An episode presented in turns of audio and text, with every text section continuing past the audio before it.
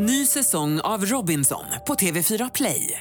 Hetta, storm, hunger. Det har hela tiden varit en kamp. Nu är det blod och tårar. liksom. Fan händer just nu. Det. är Detta är inte okej. Robinson 2024, nu fucking kör vi! Streama söndag på TV4 Play. Radio play. Alltså egentligen så tror jag att jag hade min första ångestattack när jag var typ 10 det var ett tillfälle när jag minns att jag bara satt så i soffan hemma och bara så här skakade och grät och var så himla rädd och hade svårt att andas och liksom så, så att det, det, jag visste ju absolut inte då att det var det men jag kan tänka mig faktiskt att det var, det var min första ångestattack Hej Anton! Hej Tobias och hej till dig som lyssnar. Du lyssnar på Regnbågsliv, Sveriges största hbtq-podd där vi pratar om sexualitet, könsidentitet, identifikation, mänskliga rättigheter och mycket annat. Och detta gör vi självklart tillsammans med våra härliga gäster och den här veckan så är det Jocke slash Heja Internet som är med. Hur mår du idag Tobias? Ja, eh, nu, jag skulle säga att du är bra som du är. Ja men just Det var ju en del av vår tagline. Helvete, Och den är sabbar du nu. fan också. Men vill du höra hur en bra tagline låter kan du lyssna på senaste avsnittet. Jag gör det. Ja, innan det här då. Men, Men, eh, men, tagline, heter det tagline? ja det heter tagline. Okej, ja, vad härligt. Det är som, det är som man, eh, en, en eh, audioversion av det man skriver på Instagram under sitt namn högst upp i Ja, profilen. gud, jag, är så, Profiltextet. jag är så trött i huvudet idag så sorry, ber om ursäkt. Exakt, Det du har på dig fel. löparkläder, är det för att du har sprungit eller ska springa? Eh, ja, det kan man väl säga, men det var faktiskt för att det var lite för varmt. Du vet, jag brukar ju alltid gå i så här tajta stuprörs-jeans typ, Du gärna var väldigt svarta. påklädd. Ja, eh, och nu känner jag bara så här att det är sjukt varmt och det är i och för sig här i Stockholm som det är det, det kanske är i Nej, men jag var i? Norrköping idag, vi ska prata lite grann om det också, det där var var, det lika varmt, ja, Mm. precis. Just det. Nu är det en timme och en kvart bort, men ändå, Sverige steker Ja, och kokar. Ja men eller hur, så jag känner att jag, om jag ser lite sportig ut så är det bara en bonus, men det är faktiskt för att eh, jag kände att det var så varmt och jag kan inte gå i svarta stuprörs-jeans så jag drar på mig lite mjukisbrallor Svarta mjukisbrallor istället. Ja men det är lite så här Adidas eh, bralls Det andas lite mer kan man säga. Och Ja. det är faktiskt varmare här i Sverige än vad det var i Portugal kan jag berätta. Det är ju helt sjukt, kan du börja berätta om Portugal? För Jag den var som inte där. lyssnat, vad gjorde du där? Eurovision Song Contest 2018 gick ju där för första gången, och Ja. kanske sista. Ja. Det var ju inte så jättebra. Var det inte det? Vädret var inte vad jag hade beställt, eh, arenan var inte säker, det kom ju dit antisemiter och delade ut blad anti-Israel, och det sprang upp folk på scenen. Jag kände så här: hela säkerhetsteamet borde få sparken. Ja, ja men ja, just det, det sprang ju upp en gubbe där äh, Mitt på... under um, min favorit Storbritanniens bidrag. Men hon höll kvar och hon fortsatte sjunga Hon klappade lite tafatt där, för hennes mick var ju borta, han hade ju tagit den, och sen så direkt, för det är ju live, då kom hon tillbaka och körde resten av sin refräng, och eh, arenan stod upp, det var elektriskt. Ja, det var alltså en man som tog sig upp på eh, scenen under Storbritanniens framträdande Och pratade någonting om Kataloniens eh, självförsvar och att eh, England har blod på sina händer, det var någonting att England, de hade gjort något dumt. Ja, vi ger inte han. honom mer luft, vilken Nej, idiot ingen mer luft, det var jätteoprovocerat eh, och säkerhetsteamet, hur kunde ni, han kunde ju alltså dräpt henne, han kunde ju slagit Ja men till. precis, Det här är hade- jättefarligt. det, Verkligen, för att det är ju egentligen, nej, nej men nej, nej usch Oacceptabelt. Ja, bakläxa på det där till EBU då Oh ja. mm. Alla i Golden Circle, it's not your friend.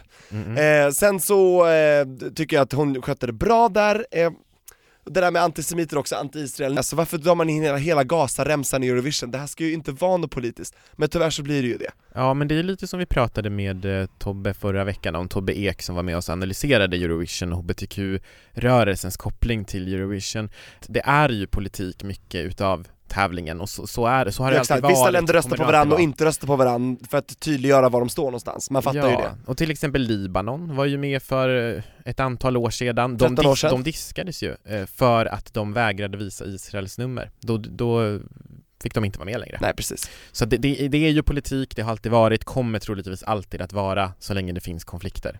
Ja.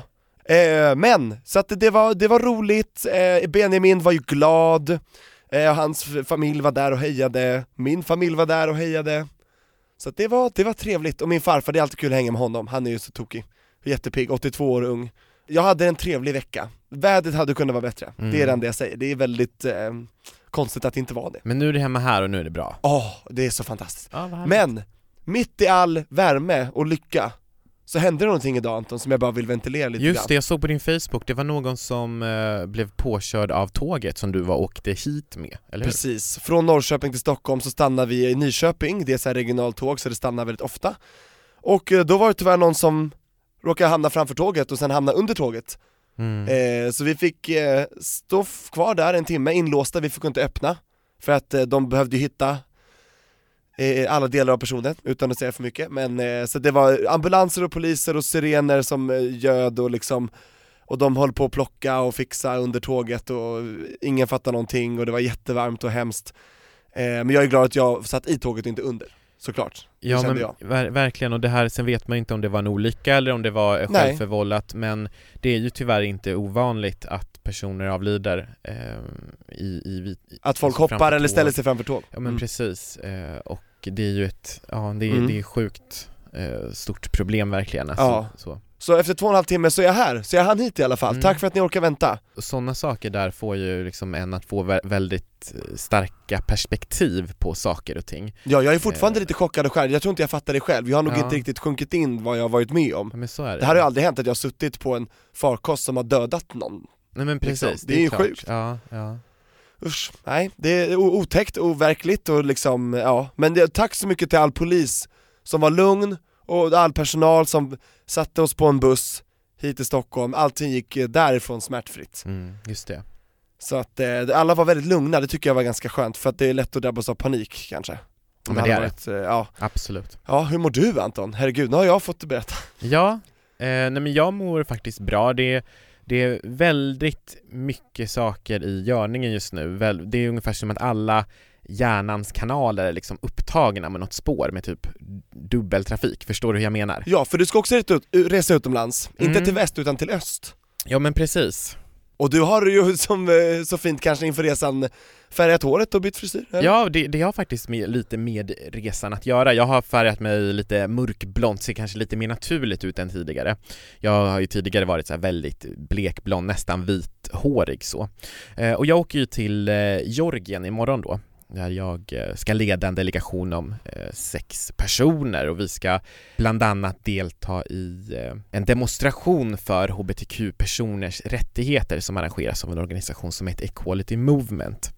Och det börjar liksom sjunka in nu för mig så här, hur allvarlig situationen för hbtq-personer i Georgien är. Jag har ju haft koll på det, alltså på teoretiskt så vet jag. Jag vet eh, vilken utsatthet det är, jag har pratat med många aktivister, jag har läst eh, statistik och så vidare. Men nu börjar det liksom sjunka in på riktigt eh, när det börjar närma sig. Eh, vi ska ju till exempel då delta i en demonstration 17 maj och eh, jag sitter just nu och bokar poliseskort till och från Eh, demonstrationen för att det ska hållas eh, flera motdemonstrationer. Och den ortodoxa kyrkan är ju extremt stark. De kommer vara en av aktörerna som håller motdemonstrationer. Det finns också andra väldigt, väldigt starka eh, krafter emot då. Och liksom den här rättigheten att demonstrera som vi ibland i Sverige kan ta för givet tycker jag lite. Att det, det sen är yttrandefriheten och eh, visst, vi har svårigheter för hbtq-personer i Sverige också, men vi har eh, kommit så jäkla långt om man jämför med ett land som till exempel Georgien, där vi för att ens kunna få uttrycka att hbtq-personer ska ha rättigheter, alltså basic human rights, så behöver vi poliseskort för att framföra det budskapet. Det är ganska så sjukt. Ja, verkligen. Men är du inte rädd på något sätt? Ja, eh, jag gick ju in och googlade på, eller kollade på Youtube på eh, hur det var 2013 när det hölls liknande demonstrationer.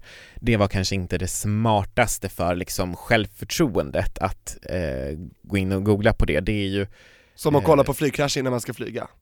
Ja lite så. Alltså det är ju extrema motdemonstrationer. De, det är väldigt aggressiv stämning, det Våldsamt. kastas saker, det, eh, det är ju många gånger fler motdemonstranter än demonstranter. Och polisen är på vems sida? Polisen har ju garanterat, inrikesministern och polismyndigheten har garanterat säkerheten för den här demonstrationen. De ska också vara med och eskortera. Men samtidigt så, så vet vi ju att eh, historien har ju visat att polisen inte alltid står på en sida. Så det, det återstår att se modigt måste jag säga av dig att göra det. Mm, men jag tänkte att jag ska ha lite eh, material därifrån. Jag kommer intervjua lite aktivister och eh, rapportera lite på plats. Så jag kommer berätta nästa vecka om hur det gick och hur det var. Ja. Men kommer du stå där själv och skrika med plakat eller kommer du med vara lite runt om vid sidan? Vi ska jobba tillsammans med den här organisationen och hjälpa dem att organisera, hjälpa att göra skyltar, hjälpa att göra budskap och vi kommer egentligen stötta den organisationen på det sättet som de vill bli stöttade på. Jag kommer inte gå dit till, åka till Georgien med ett budskap från Sverige. Jag kommer ju stötta de lokala aktivisterna på, Ja. det, på det sättet som de behöver. Men du kommer alltså befinna dig rätt i hetluften när det mitt, händer? mitt i smeten, absolut. Oj oj oj, jag hoppas att allt går bra. Ja, Det är lite läskigt. det är det. Eh, men eh, det, så är det. Man måste riskera om man, kan, om man ska vinna, så Mm. är det ju också. det är ju väldigt lätt att liksom stå för eh, medmänsklighet och jämlikhet när alla håller med en. Det är inte lika lätt när när inte gör det. Så.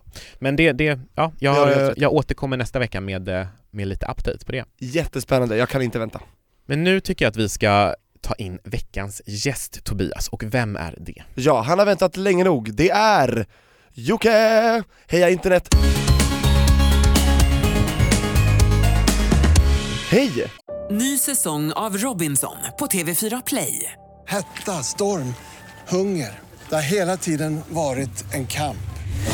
Nu är det blod och tårar. Fan händer just nu. Det. är Detta är inte okej. Robinson 2024, nu fucking kör vi! Streama söndag på TV4 Play. Ett poddtips från Podplay. I fallen jag aldrig glömmer djupdyker Hasse Aro i arbetet bakom några av Sveriges mest uppseendeväckande brottsutredningar.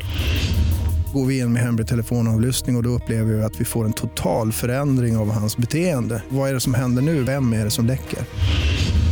Och så säger han att jag är kriminell, jag har varit kriminell i hela mitt liv men att mörda ett barn, där går min gräns. Nya säsongen av Fallen jag aldrig glömmer på Podplay. Hallå hallå! Ska vi kasta in dig direkt tänker Ja, jag? men det tycker jag att vi gör. Ja, Ja. det är jättebra. Välkommen tillbaka. Tack så jättemycket, det känns jättebra att vara tillbaka. Hur Ja. mår du? Ja, just idag så mår jag ganska bra.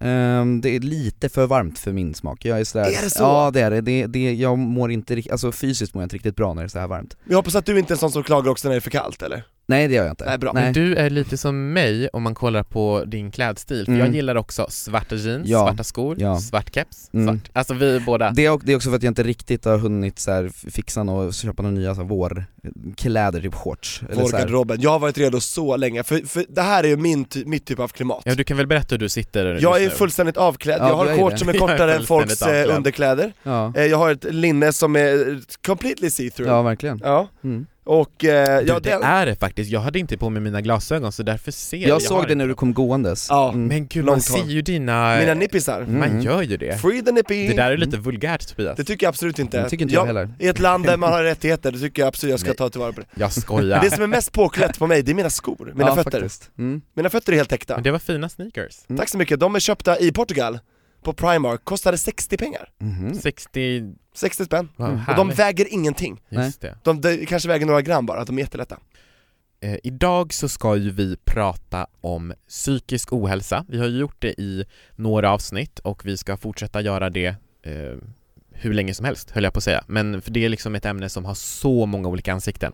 Och vi ska ju prata om dig Jocke idag. Mm. Och, ditt ansikte. Om men mitt verkligen. ansikte. Mm. Och innan vi går in på det så tänkte jag ehm, att du ska få presentera dig lite kort, för du har ju varit med i podden tidigare och Mm. vill man höra det avsnittet så heter det Heja internet är förebilden. Mm, kanske det gör. Vilken härlig titel. Ja, jättebra titel. Ja.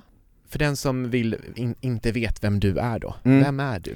Ja, jag tror att de flesta känner igen mig som eh, youtuber. Alltså jag har, jag har en youtube-kanal och håller på med youtube i eh, över sex år nu.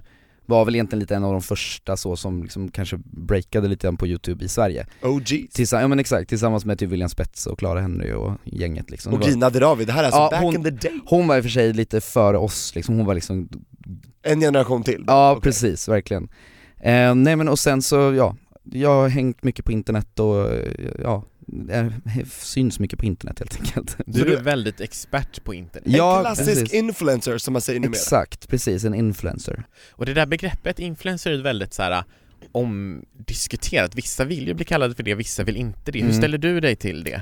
Alltså jag lägger inte så mycket vikt i så här det men jag tycker väl att det är, ett- jag tycker det är ett bra samlingsnamn ändå, influencers. Alltså det, vi har ju suttit, eller det här, det här vet jag har ju diskuterats mycket som helst, vad ska, det- vad ska det kallas liksom? För att nu är det ju kanske inte att man bara är på en plattform, typ bara youtube eller bara instagram, utan det är ju det att man har alla plattformar. Mhm. Ehm, så jag tycker ändå att det är ett bra samlingsnamn. Just det. Eh, och sen, ja, nej jag, jag har inga problem med att kalla det. Exakt, för vissa, för det. vissa vill bli kallade för vad de gör, och Ja. vissa blir, Ja. alltså antingen är man kreatör, men kreatörer influerar ju också. Alltså Exakt, det är antingen exakt. vad man har för effekt eller vad man gör, det, det är lite olika. Jag, jag har läst jättemycket så här negativa typ ledartexter och så här av trötta texter där de typ raljerar över begreppet influencer. Mm. Vilka är det? Ja men det var någon, jag läste någon så här Expressen ledarsida som bara nu har en gymnasium startat en influencerskola och det är ju så här, ska man utbilda sig och ta bilder på Instagram? Man bara Mm. Men det är bara de "Nej, som Men det där är, det, ja, och det där är typiskt människor som inte har koll på vad Ja. det är för någonting.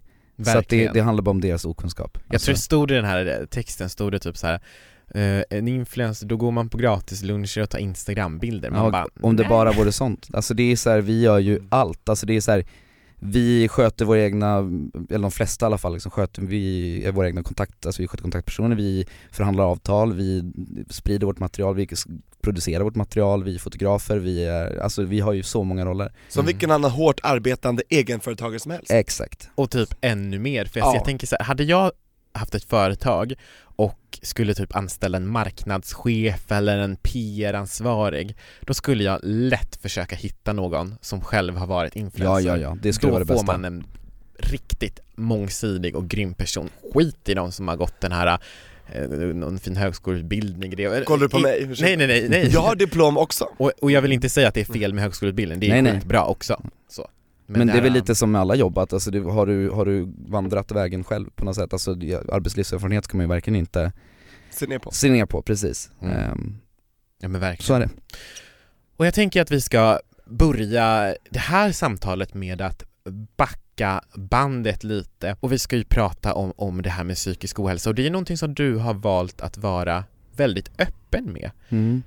Hur har det varit med din resa att eh, berätta om din psykiska ohälsa? Um, alltså det har varit, jag måste säga så här, det var väl läskigt i början för att jag, det började egentligen med att, eller jag har väl alltid varit så ganska öppen med hur jag mår och så men det var efter att så här, när jag håller på med youtube, när, när jag började, i början när vi höll på, man höll på med youtube så var det ganska, man visade upp en rätt välpolerad sida liksom. Det var bara kul hela tiden och man klippte bort alla fel och man, ja det skulle vara roligt att, att följa mm, ens youtube-kanal men sen märkte man att, eller vi märkte allihopa liksom att det blir ju att vi fick ju då också orimliga krav på oss eller så, och det var ju på grund av att vi själva hade liksom, men folk trodde så fort man gjorde ett misstag så fick man så mycket skit. Och sen var det fler och fler youtubers som började öppna sig och börja prata hur de faktiskt mådde och då märkte man ju liksom vilket otroligt eh, gensvar man fick, liksom att det var så många som kände igen sig i det. Och där någonstans så började, det här var väl, vad ska jag säga det, kanske typ tre år sedan, någonting sånt, fy, fyra. Um, Och då insåg jag liksom att det här är, det är så viktigt att jag använder min plattform till att prata om det här för att jag hade ingen, när jag var ung, liksom tonåring och vuxen som, som jag kunde relatera till, som, kunde, som pratade om hur att må så här. Och hur skulle du säga att, eh, hur skulle du beskriva din erfarenhet av psykisk ohälsa? Alltså jag har ju mått, jag brukar säga så här, jag hade en helt, jag hade en helt fantastisk barndom tills jag fyllde 10 För då hände en grej i min familj som gjorde liksom att vi bara rasade samman, typ så.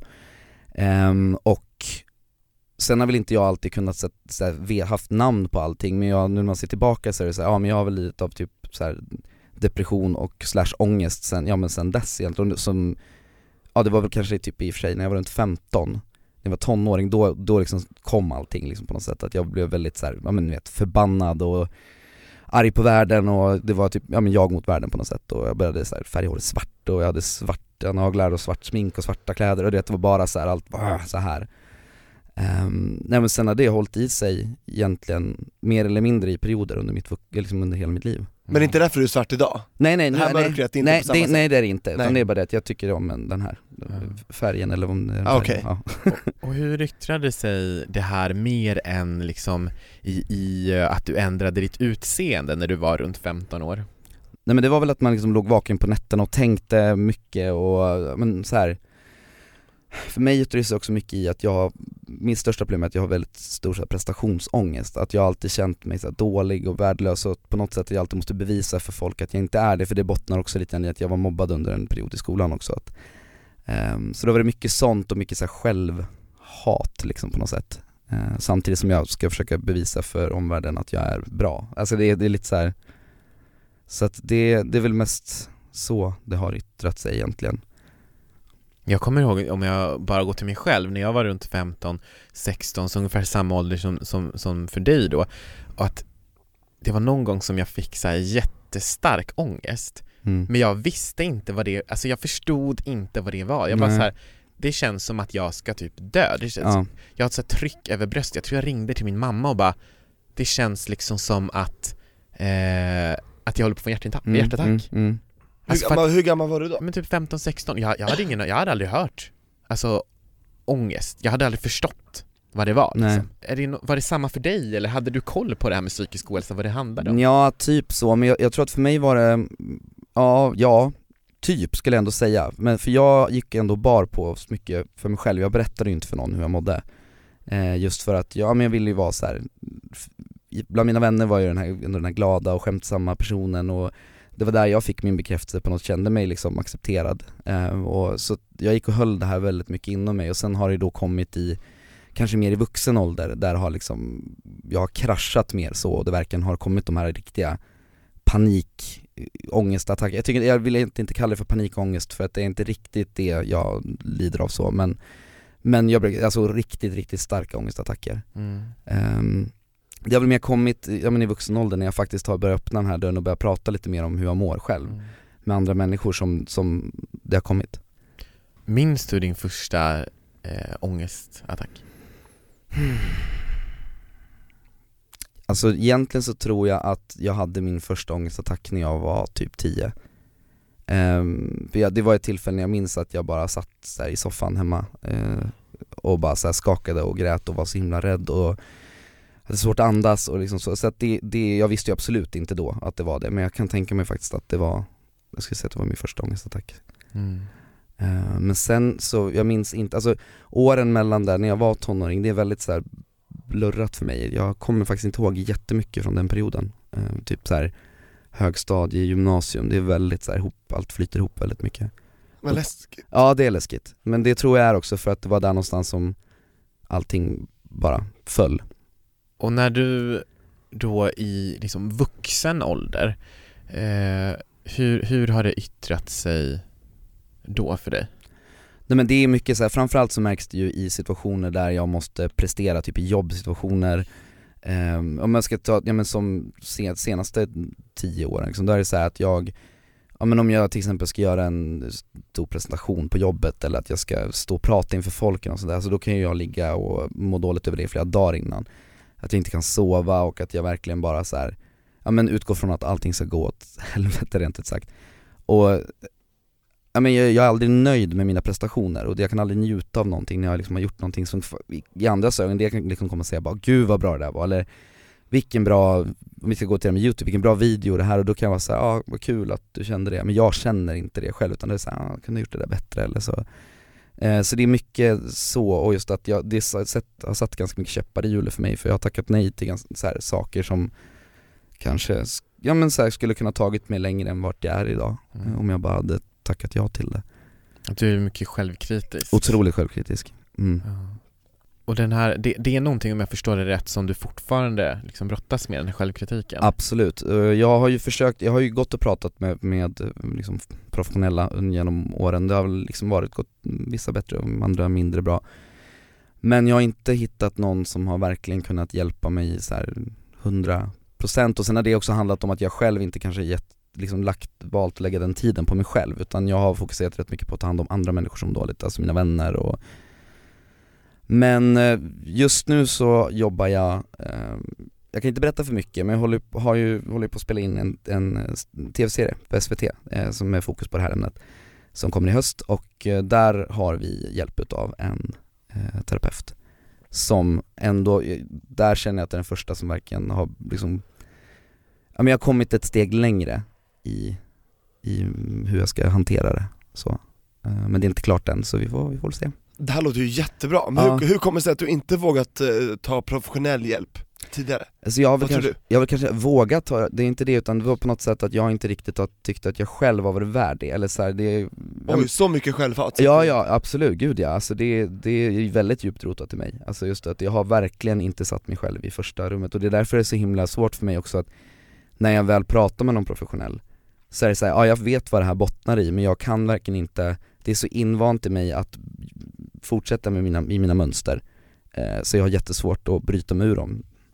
Men jag tänkte den här, den här serien, Ja, tycker jag låter jättespännande. mm.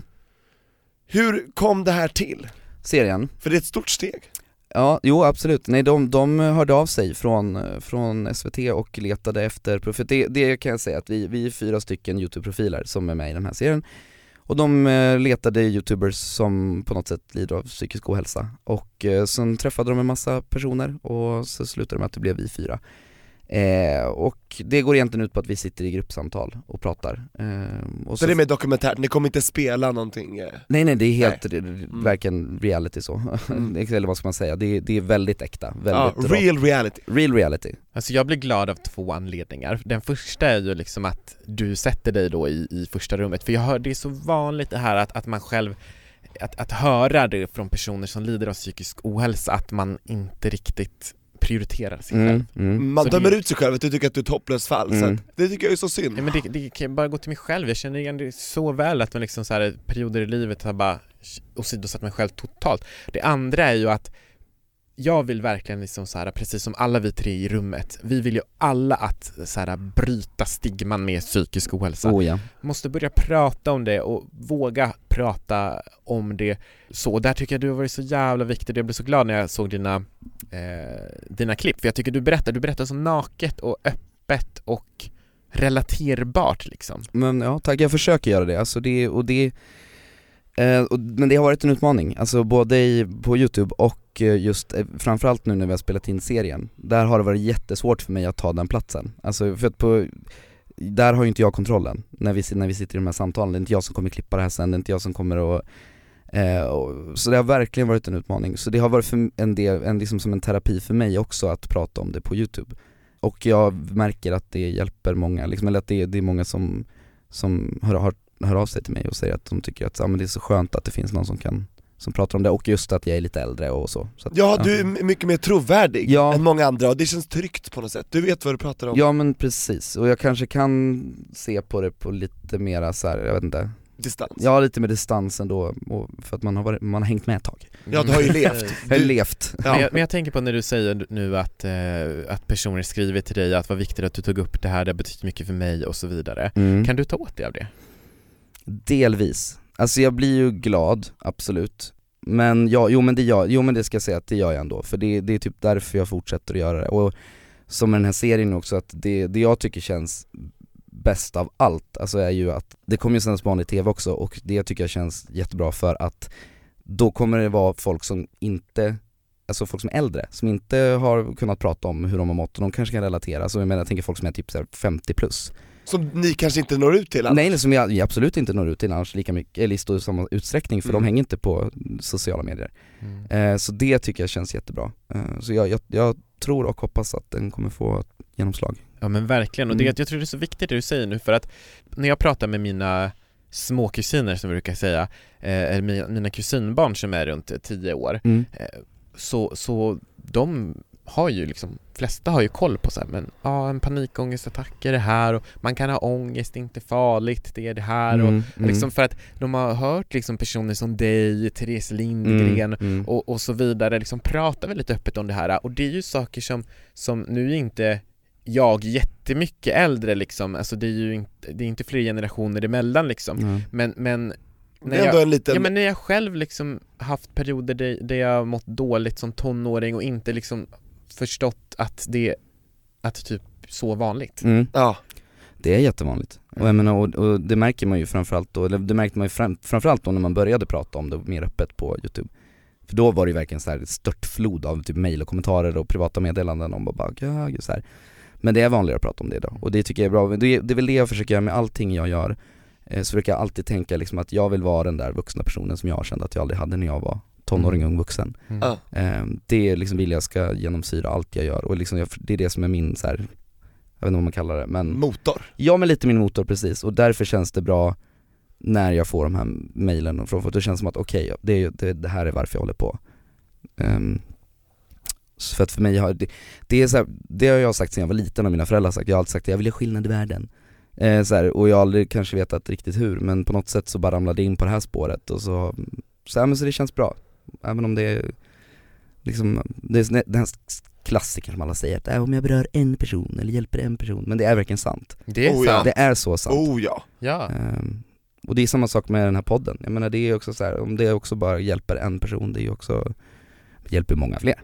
Mm. Det, det hoppas jag, och vi får ju också jättefina meddelanden, fortsätt höra av dig du som lyssnar, även om du tänker att eh, de får väl jättemånga av sånt här, men all, alla ord är värda, vi läser allting som kommer in, och vi är tacksamma för allt.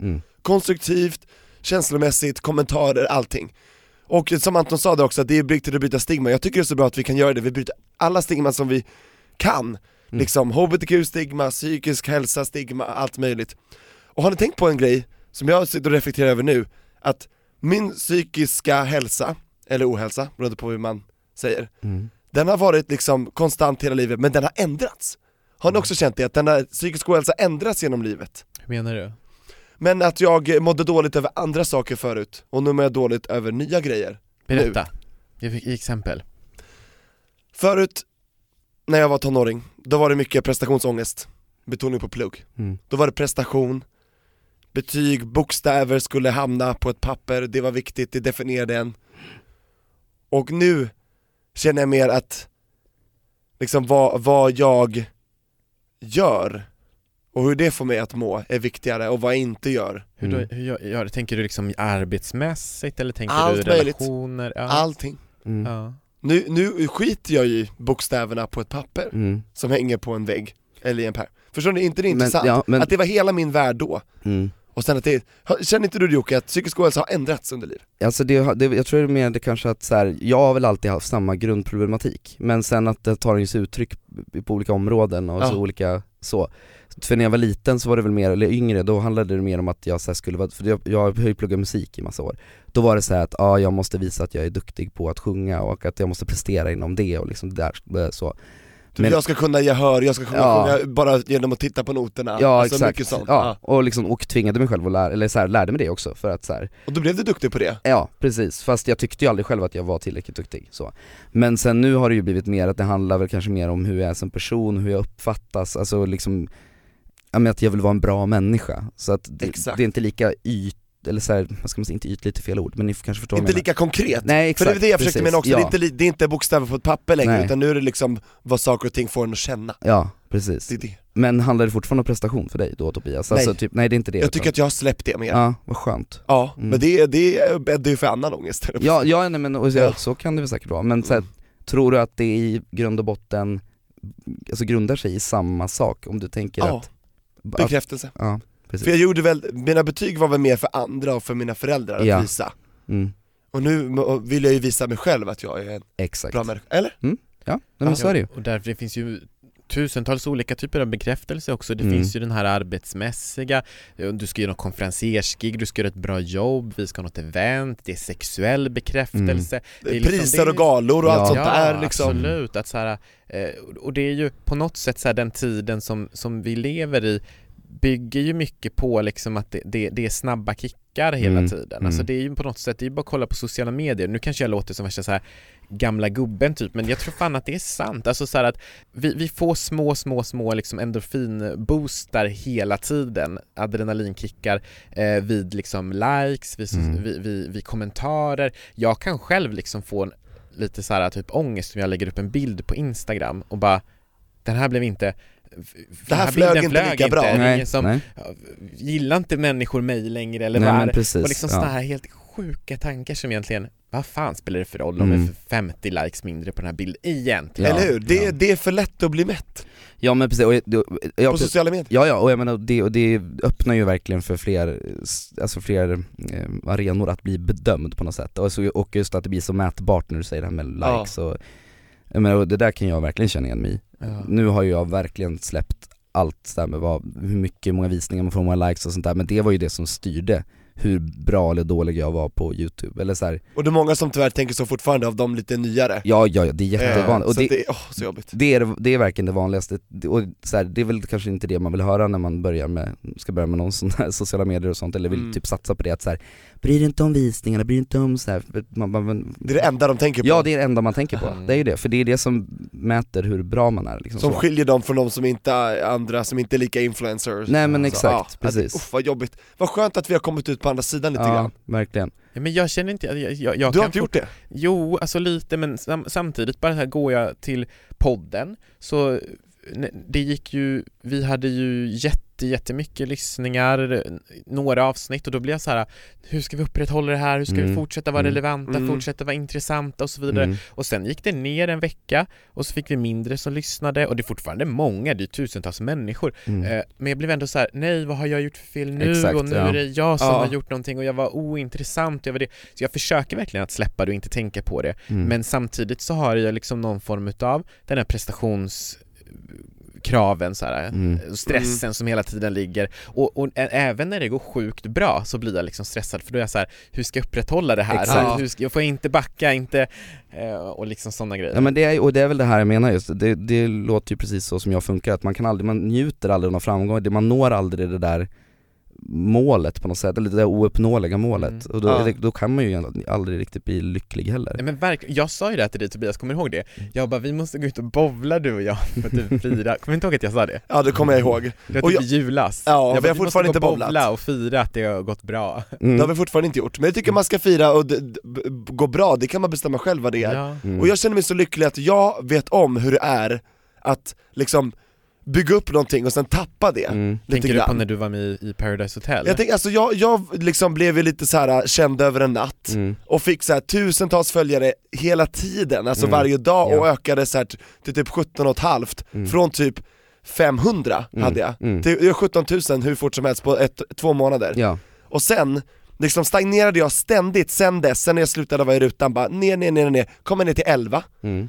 Och sen nu har jag liksom börjat komma upp så nu är jag uppe på 14 liksom Mm. så jag, och det, det är så här, folk, nu säger inte jag att, och det här låter så töntigt, men kan du tänka dig så här, folk som har varit väldigt stora och duktiga, Mm. och sen blir en så här föredetting, Mm. alltså det är ju bland det jobbigaste Mm. psykiskt, Mm. Mm. att ta till sig, men om man kommer ut på andra sidan, som jag tycker att jag har gjort, eh, med mina mått mätt, så då, då har jag, ända sedan dess, så jag slutar bry mig om hur många gillningar jag får, för jag vet, jag har varit där uppe och jag har varit där nere, Mm. och nu är jag någonstans mittemellan och jag trivs så bra. Mm. Så den erfarenheten har inte alla varit med om, men jag är glad att jag har varit med om det, Mm. för jag vet hur det känns att bygga upp och tappa. Fattar Ja. ni vad jag menar? Ja, jag, Absolut. jag tror att det handlar om identitet. För det här Mm. som du beskriver, det är ju samma sak eh, som idrottare beskriver när efter en idrottskarriär, du står där med startskottet eh, och går och du springer ditt sista lopp. Dagen efter, vem är jag? Då är man en det- föredetting. Precis, och, och mm, jag har liksom eh, sett en dokumentär om dansare som beskriver, för dansare går ju liksom i pension när de är väldigt För unga. de går sönder innan Ja. 40 Ja, Ja. Eh, och då är det så här, vem är jag? Dansen har varit i mitt liv sedan jag var typ Ja. tre år gammal. Mm. Ja. Mm. Vem är jag nu? Och det, det blir ju det blir liksom en liten variant av en sån grej. Mm. Eller hur? Alltså det är Här. jättestor tröskel säkert för dem, alltså, ja men det där hela identiteten, det är farligt när man bygger upp för mycket på så lite Ja men så är det Ja, mm. så att det där, de som har kommit över det, en applåd, Mm. en stor eloge för att det där, det är tungt alltså Mm. Ja, verkligen. Och det är en typ av psykisk ohälsa, Mm. som du sa, det finns många ansikten Men det bidrar ju till det, absolut. Oh ja, mm. Så, men, men jag tänker, vad har du för tips Jocke för att, eh, för den som lyssnar, för att man ska våga liksom bryta det här stigmat kring psykisk ohälsa och våga prata om det med sina nära och kära till Mm. exempel? Alltså det är ju, det är faktiskt, kan det vara ett jättesvårt steg att ta. Eh, Det är egentligen bara, man måste ta steget. Alltså det, det finns inget annat egentligen utan eh, försöka hitta någon person runt omkring dig som är, jag menar beroende på vilken ålder du är, är du ung så tycker jag väl att du kanske ska vända dig till någon som, någon lite äldre som du, som du eh, litar på. Men annars bara så här. Jag tror att det känns värre för en själv, alltså än att det är inte så farligt om man Ja. bara pratar om det. Och det blir inte lättare ju mer du väntar, snarare Nej, tvärtom precis, exakt. Mm. Eh, och jag menar, jag brukar även säga som tips till folk som, alltså som kanske själva inte mår dåligt, men som har folk runt omkring sig, att jag tror att många är rädda för att eh, om någon kommer till dem och säger att ah, men jag är deprimerad, eller jag tror att jag är deprimerad, eller jag mår dåligt, jag har ångest, att de ska liksom ha en massa lösningar och ha en massa bra svar. Men det är inte det det handlar om, utan det, man vill bara bli hörd och sedd, att liksom säga, ja jag hör dig, jag ser att du mår dåligt, och så här bara, att bara finnas där. För att jag tror att det är första steget är att bara våga prata om det. Jag håller med så hårt, alltså Det- man, ja. vi är ju inga doktorer eller liksom professionella utan lyssna bara, Ja, precis. lyssna. Eh, och jag önskar att det fanns något så enkelt så här. men annars bara försök att, försök att våga ta steget och berätta för någon i alla fall hur du mår. Och sen tycker jag alltid beroende på, men det är alltid bra kanske att söka professionell hjälp. Och där kan det vara så att eh, du kommer säkert inte hitta rätt från början. Jag menar just som jag sa tidigare, jag har hattat runt med massa olika som aldrig riktigt har funkat. Och jag har inte klickat med dem riktigt. De har inte jag tycker inte att de har fattat mig riktigt förrän den här personen som jag får träffa nu i och med serien. Vad bra. Väldigt verkligen. skönt. Så glad för dig Ja alltså. tack, ja, det, Det är var- aldrig var, för sent. Nej precis, det var på tiden så jag Ja. liksom Inte för att du är gammal men alltså du vet, Ja men fast ändå, jag, det är som jag, det är en sak som jag sa i serien, det var till, till ett tillfälle när jag bara så här. jag har inte tid att vänta längre, alltså jag har gått så länge, det är dags nu liksom, det var, fan, så, här, så liksom, det är så Mm. jag känner nu. Mm. Att jag har inte tid att slösa bort mer tid, eller jag slösar bort så mycket tid det på är så bra att du inte har gett upp, Ja, jag tycker och det är det- fantastiskt Och det vackert. som du säger nu Jocke, är ju ett sjukt jävla bra råd till Mm. personer som själva lider av psykisk ohälsa. Vänta inte, det finns hjälp att få. Ja. Och så här, du behöver inte må så dåligt som du gör. Nej. Ta, ta hjälp och dessutom om du pratar med, med någon eh, eller, eller vå- våga liksom vara så öppen som du känner att du kan Mm. i, i vissa situationer kan det också hjälpa andra. Jag kommer ihåg själv när jag mådde dåligt en period och berättade det för några av mina vänner då var det ju flera av dem som öppnade sig Ja. för mig om hur de mådde för då Mm. kände de att jag hade skapat en öppenhet i Precis. frågan och brutit det stigmat. Och det Absolut, viktigt. absolut. Så att det, är, det är tufft att vara den första som bryter men Mm. någon måste göra det. Ja men exakt, och jag menar, och det är samma sak att man ska inte vara rädd för heller för att söka hjälp för att det är samma sak, du behöver inte veta konkret exakt vad det är som är fel heller, för det kan ju ofta, det är ofta det många så här skriver till mig om att så här, jag mår dåligt, jag vet egentligen inte varför men jag har ångest eller jag, mm, så här, Vart ska jag vända mig? Jag vet ja men inte. jag vet inte så här, man bara nej men man behöver inte veta, jag visste inte heller Verkligen, utan man behöver inte veta utan det är det man har professionella som hjälper en att liksom komma fram till Jag menar jag trodde verkligen att jag kände mig själv, alltså för jag har analyserat mig själv utan och innan och hit och dit men bara under de här veckorna när vi har gjort det här så har jag, jag har lärt mig jättemycket om mig själv Jag är jättestolt över att vara en del av det här Och jag är faktiskt. stolt att våra skattepengar går till det här, det här tycker Ja, jag är helt rätt. det Det här vill jag jättegärna finansiera mera. Ja, ja, Säger jag som att det är jag, Bra men SVT. vi är en del. Ja. Jag Men bra public service, där fick Ja, ni till det. precis. Bort med mello och in med eh, såna här Ja, bort med satsningar. onödigt fluff och mer Ja. substans. ja. Ja, ja men det är sant, det är sant SVT när vi ändå pratar om det, visste ni att det finns ett program som heter Sveriges fetaste hundar? Som SVT Nej, har gör det? producerat. Det känns ju otroligt värdelöst. Man bara låt det här finansieras av så här reklamkanaler. Exakt, vem hjälper det här? Ingen, framförallt inte hundarna. Nej Nej. Och eh, det här kommer alltså i höst att sändas hoppas vi eller? I höst kommer det ja. Ja. Jag vet inte exakt, eller jag vet typ men jag tror inte jag får säga det. Men det, det kommer i höst i alla Det fall. kommer i Ja. höst och Mm. du ska vara med och vi kommer sitta bänkade. Ja, och vi har fortsätt följa Regnbågsliv, för så fort du, Ja. du meddelar någonting så kommer vi meddela det här Ja, också. men självklart. Så att håll, dig- håll dig till godo. Mm. Och vad händer i sommar? För mig? Ja, Eh, jag ska faktiskt ta eh, jag, min längsta semester någonsin. Eh, hur lång då? Eh, fem veckor. Jag har aldrig haft längre i, alltså semester i rad än tre veckor. Så nu ska jag fyra och sen ska jag faktiskt in och jobba en vecka, sen ska jag ta en till vecka. Och jag ska typ bara inte planera någonting. För att det i mitt liv har varit väldigt så här, liksom planerat och det har varit mycket och det har hänt så fruktansvärt mycket det här året. Så jag behöver bara så här andas. Så att jag ska bara leva life tänkte jag. Vad kul, och välkomna det Fan, som vad kommer, skönt. det Ja. låter spännande. Ja, verkligen. Det där ska jag också göra känner jag. Mm. Vad roligt. Ja. Vilken röst tycker du vi borde ha med här i Regnbågsliv? Kanske på det här temat eller? Eh, Jag tycker faktiskt, alltså en, en väldigt ung röst, men som faktiskt är en väldigt klok röst och som har liksom, ja, uttryckt sig en del. Det är Daniel H, Daniel Holmström. Oh. Ja. Ja, Som jag vet- Poddkompis, han har ja, varit med här. Han har varit med förut, precis. Det är en som jag skulle önska höra prata mer om det här. Ni får- Pratar ni med varandra om det, kan jag tänka mig? Ja, oh ja. Alltså det är, Daniel och jag har ju blivit, det är vi, vi som syskon. Det är, Mm. jag är, han är min lillebror och jag är hans storebror. Åh, jag menar, vi har ju hängt ihop sen, jag menar han- vi är youtube-kompisar liksom. Så att han, jag har ju sett honom växa upp, alltså han var ju 14 när vi lärde känna varandra, nu fyller han ju 18 här om ett par månader vilket är helt sjukt. Oj! Det är liksom, Shit. under Europride fyller han 18 alltså kan Wow. ni förstå Ska han in där och härja? du, Då ska han in och härja, precis Då är storebror tätt bakom Ja, det jag. eller fast jag har ju fått lov att lära mig lite grann där, att bara backa lite också för att jag, Vi får jag lita på Daniel Ja, ja, Ja, kom ihåg när du var 18 Tobias. ja det, är Åh, just, det, är just, det är just det som skrämmer mig Hjälp! Europride, nej vad var det? S- Stockholm Pride 2009 Ja, då Ja. åkte du, men du, du var 16 och rymde från tåget och åkte och höll på. Ja men det var, det var ju inte med HBTQ-tema Nej men du åkte ju till Pride. Du, dina, Ja just du, det! du, du lurade dina föräldrar att du jag skulle på åka. kristet sommarläger så åkte jag till Stockholm Pride Det är typ samma sak Och dina Faktiskt. föräldrar åkte hem Det ligger så lika mycket på eh, båda. De var i Italien va? Oh. Men det var dina föräldrar i De Italien åkte hem från Italien i förtid, det är extremt löjligt och det, Ja, ja. ah, De var oroliga Mm. ja det Ja. behöver man inte vara Tobias Torvik sköter sig alltid Ja absolut, eh, så är det. Men eh, tack så mycket Jocke Ja, för att du kom hit igen för att jag fick komma tillbaka självklart och vi hoppas att du vill komma tillbaka igen Det vill jag jättegärna Vad Härligt Ja, Och du som lyssnar, fortsätt skicka in dina frågor, kommentarer och tankar till oss. Det gör du på Regnbågsliv, det heter vi, både Instagram och Facebook. Vi läser allting. Och eh, har du en fråga så kan vi kanske ta upp den i podden, det vore kul. ja eh, vi har fått förfrågningar om fler frågeavsnitt Så att eh, tipsa gärna om vem du skulle vilja ha som gäst i ett frågeavsnitt till ja, exempel Det eller om du bara bombar oss med frågor och så sitter jag och Tobias och gafflar. Precis, keep it in the family eller? Ja. Oavsett, ha det så bra så hörs vi igen nästa vecka, eller hur? Ja, och då har vi lite mer info om eh, Georgien eller? Det har vi, eh, hoppas jag. Anton ska resa dit och stå för allas rättigheter, Så blir det. stå upp för oss, tack så mycket Tack Jocke, Tack. tack till er som lyssnar, vi hörs nästa gång Det gör vi.